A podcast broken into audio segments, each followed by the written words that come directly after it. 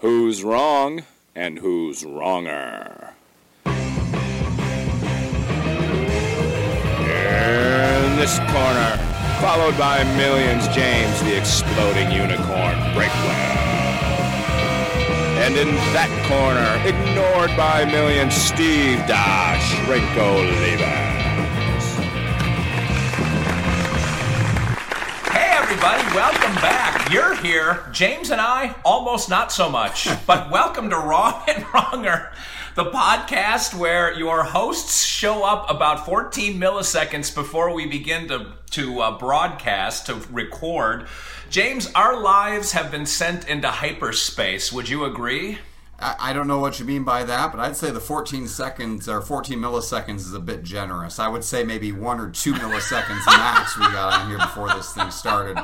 You have to understand how little prep work goes into it. I mean, it shows, but sometimes people like try to make things seem off the cuff and chaotic. But this is this is all natural No, no. chaos. I assure you, we are ex- we are really This is disorganized. organic chaos. Yes. Awesome. Well, speaking of chaos, James, we unleashed a, some kind of tempest in a teapot last week, but we'll get to that in a second. I do want to introduce the show. This is the podcast where Breakwell and I debate topics that seem like they're nothing on the surface, but James, they will trend on Twitter. Yeah, they pop up and they stick around for a while, then they disappear forever. Such is the nature of the internet. But we are we are always proud to cash in on a trend as it happens. So let's go ahead and jump on this bandwagon before it derails. Yeah, what are we going to talk about today? We are going to talk about what's the best part of cake, the frosting or the cake part. And this was inspired by somebody who posted a, vi- uh, a picture of themselves, and it was like triple layered cake with layers of frosting in between, and they had eaten the cake out from between the frosting. And some people thought that was the most brilliant thing they'd ever seen, and some people were horrified. So we're going to jump into the debate. So, what is the best part of cake, the frosting or the cake? Yes. And uh, as uh, the viewers have surmised, I was searching frantically for the Guam Quarter of Fate while you were talking there, and uh, lo and behold, I found it. Fate- My life, James, my life is like a snow globe that got shaken, dropped, broken, and then stepped on by a 76 trombone parade. I uh, I don't know what's going on over there. something. I don't want to know. There will be no personal questions asked after this broadcast. We're just going to keep rolling. Well, it got personal this week, James, because we eliminated the penalty videos last week, and I'm fairly certain all eight of our listeners chimed in on Twitter, and there was universal agreement that you and I are the epitome of evil. There are, but you know what? Those eight regulars, I recognized all the names. They are our regulars going back. But uh, like in terms of viewership, like it made no difference this week from any other week. Like you, in order in order to be mad about that, you had to watch the video and then be mad. Like you had to give us your view first. So I know for a fact Right. it makes no viewership difference whatsoever. Like if it was giving us a boost, we would have kept going. But uh, but it wasn't. And then YouTube cruelly struck down my Napoleon Dynamite video, and that was my last straw. I think I got it back up, but I had to like mute it for part of it because they said that you know the music was copyrighted, uh, fair use didn't apply, and it's like I'm just done. This is this is too much trouble for no result. So although we've we've angered all eight of our listeners, the decision stands. I mean, I I can't say we'll never throw out like a one-off you know challenge video for something that arises from this you know just us hating each other, but as a regular feature, it's done. Wow. So you were able to petition YouTube. I'm sure you got all eight people to sign, and they reinstated the Napoleon Dynamite I video. For believe so, but I, I didn't watch through through it all the way. It would depress me too much. But I'm pretty sure there's like a 45 second chunk in the middle that, that's muted. The song goes the whole time, but it's playing off my tiny laptop speakers, and so for part of it, the algorithm couldn't detect the song, but part of it it could, and I'm pretty sure it's muted. So maybe that's for the best. You don't need to hear me plodding around anyway. Muting muting is probably better. So good. uh, All of the penalty videos are up in their full glory for everyone to behold and marvel toward. It's true for posterity. So, just in case you ever want to get a job someplace else, this will immediately disqualify you. We are we are unemployable. Oh man, ain't that the truth? Actually, that ain't the truth, and that will lead us in in a perfect segue. We are segue machines today to our compliment portion of the broadcast. All right. And James, I saw that you had tweeted a picture of you in a sound booth looking like a real voice artist, Yeah. and I thought, wow, Breakwell is coming into his own. What was that experience like for you doing the audio of your book? Yeah, so it was for Bare Minimum Parenting, the ultimate guide to not quite ruining your child. This is the second book I've recorded. They they hired me both times to, to read my own book, which I was pretty excited about. But the best part was they didn't make me slow down. I talk on there exactly like I'm talking right now. And so they booked like 14 hours to do this thing, and I banged it out in six and a half. I was just through that thing. Because they so like you know what? You're not on npr this is the speed you rant at. It's like that's right. I've never felt more validated in my life. And uh yeah and i just went. It was uh and, and mind you that six and a half hours was with i kid you not 909 do-overs. Like anytime i flubbed a line and they had to hit a Oh. button to go back they they tallied up the Yeah. flubs at the end 909 now sometimes i flubbed the same line like four times in a row but yeah 909 that that poor audio engineer gave his life to make that book so and then i i cost then i cost him money because he's a freelancer so i i cost him a day of work by going so fast so i i hurt a lot of people that day but you know what? The book is done and i'm excited about that so it'll be ready for launch date along with the paper version and the ebook version Do we have a date circled on the calendar November, or not yet? November 6th is when it comes out. If you order it online, sometimes you get it a couple weeks earlier, but November 6th is the official launch date. Fantastic, and that's in all formats. All formats across the board here in the UK. Actually, the UK it launches like three or four days earlier because they're, you know, quirky like that. But I don't think that's going to help most of our listeners. I think they're stuck with the US version. Fantastic. Well, that's great, and a lot of fun for you, and it generates revenue and gets you out there, and it'll extend your brand. I'm proud of you. Yes, that is that. That book supports this podcast right here because this podcast is not making any money. So to make this possible, we got to make money some other way. And my compliment to you, Steve, is uh, that you continued Yeah. your nomadic lifestyle. Like even in your recreational activities, you are constantly on the road. You travel for work. You travel for your kids' hockey. You you are never home. I don't know why you're in the process of buying another home. You don't need a home. You live in hotel rooms. So props to you for being permanently homeless. Oh man, well I'm actually in Journey 4 studio right now, but this is why I had to blow in. I'm leaving at 5 tomorrow morning for San Antonio. I just came in from St. Louis. Yeah, I do 3 podcasts. The commute of course launched this week. I've got I do play-by-play for a hockey team, so I'm in St. Louis today. Next weekend I'm in Denver. And uh, I do my full time private practice. I do my speaking engagements on the road. So one day I'll die and I'll be happy. Just And- but until that day, You, just had to rub it in. You do three podcasts to my two. I see how it is. We were tied with two. You had to slip the commute back in there. That's okay. I will. I will give you the podcaster crown for now. For now. you have two audio books to my none. Actually, the only books that Twitter generated for me, you're in. So you and I are tied on those too. The uh, geez, I can't even think of it. It's a long title, but it's the, tweet best books. parenting Yeah, tweets on Yeah, Twitter. th- Yeah, those did come out. Yeah, that, that's true. So we got we got some history there, and uh, you should definitely check we out. actually got paid for those. You should definitely uh, check out the commute. I myself have not listened to this episode, so I can't vouch for it. But I'm sure, knowing Steve, that it is wonderful, wonderful and terrible at the same time. So you just got to hear it. Uh, who is who's your first guest? My first guest is uh, a gal who was an FBI special agent for 20 years, and she just retired. And she was on site right after 9 11. She was the lead researcher in a major branch of the investigation. Gal named Martha Heston. Really interesting you interview. You didn't interview her uh, one day before retirement, did you? It's always uh, that's always a perilous No, time in law enforcement.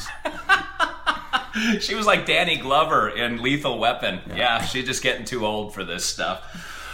But we're getting old, and so is this podcast, Yes. James. We got to flip the quarter and do the debate All right, as another away.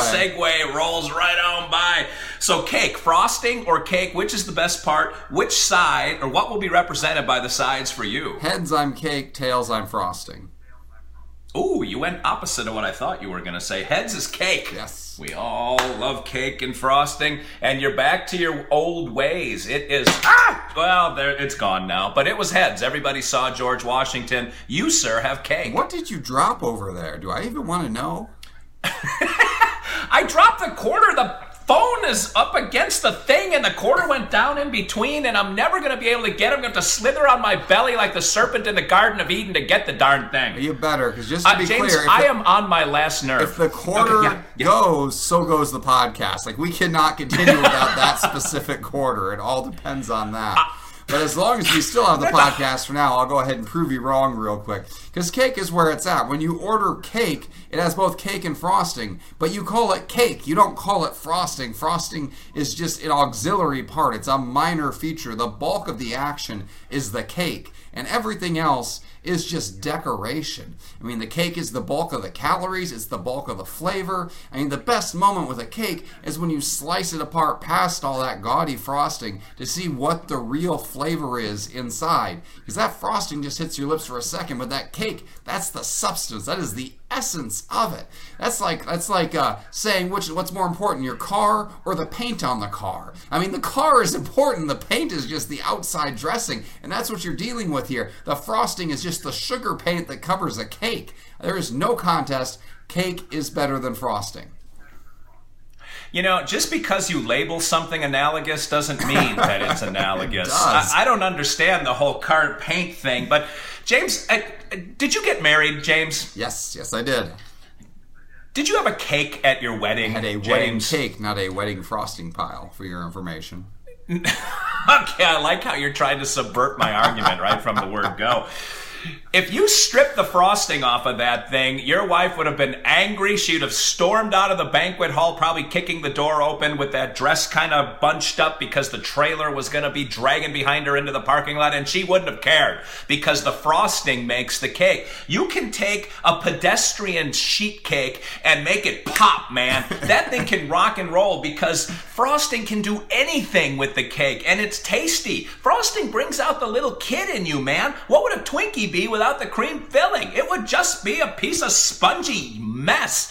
The frosting, you can make it thick, you can make it thin. You got butter frosting, all the different kinds of cake. You got just as many kinds of frosting, and you can decorate that sucker with frosting. If you've ever watched Cake Wars or Cake Artists or whatever those reality shows are, they can make the most amazing works of art with frosting and fund it, which I don't even know what that is, but it probably tastes good. You Yeah. just checkmated yourself. You you stumbled into a very I- what? unfortunate argument. I'm going to show you how unimportant frosting is. Let's talk about fondant.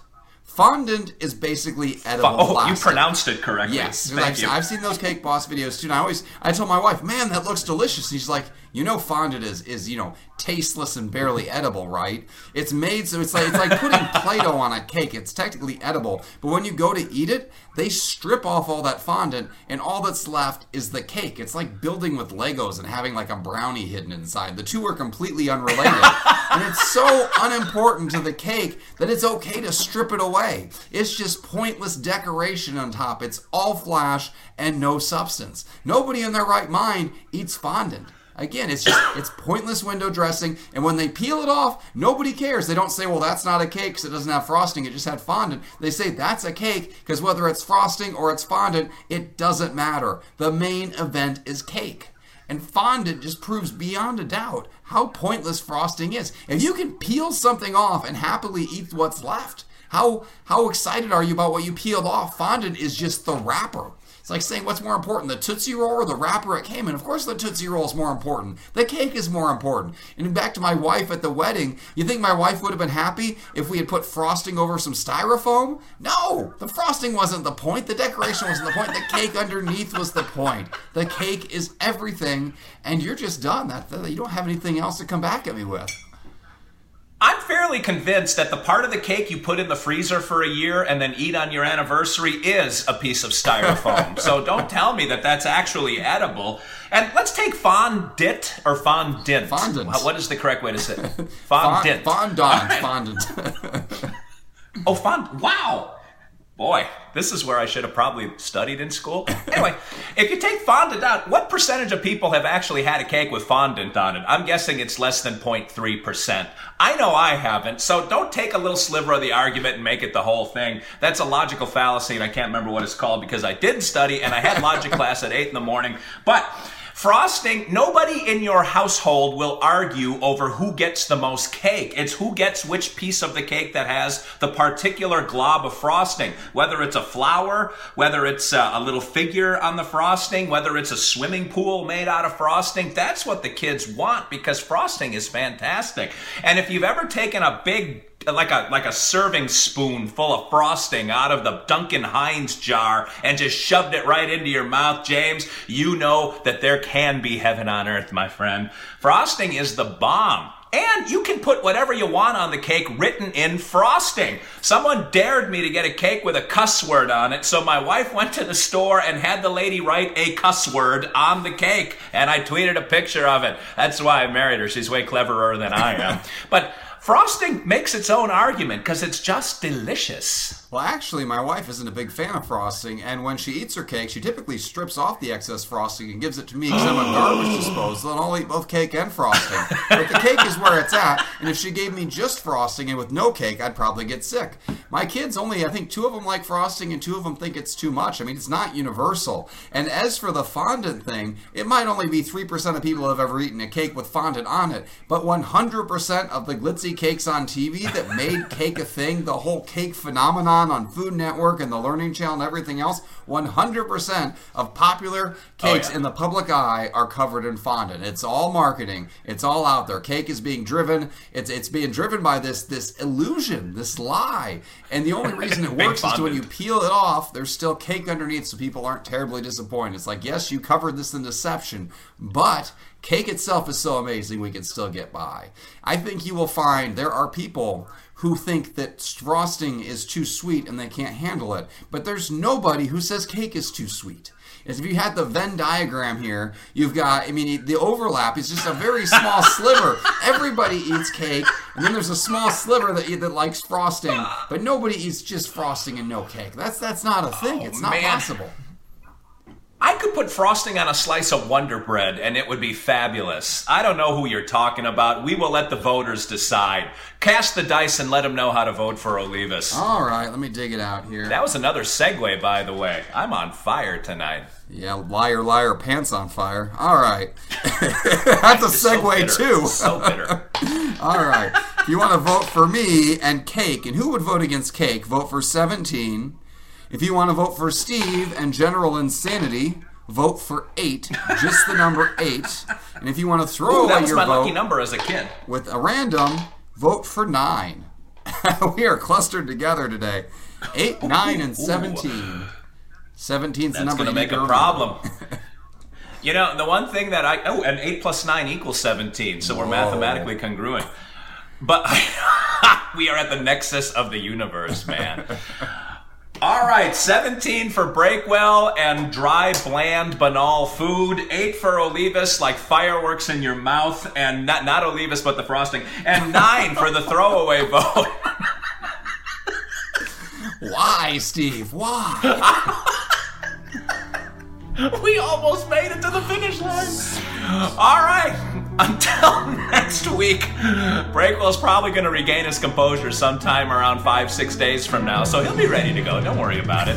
But until next week, this is Steve Olivas for James the Exploding Unicorn Breakwell saying thanks for watching, thanks for listening, and remember, two wrongs, according to Breakwell, can make a right.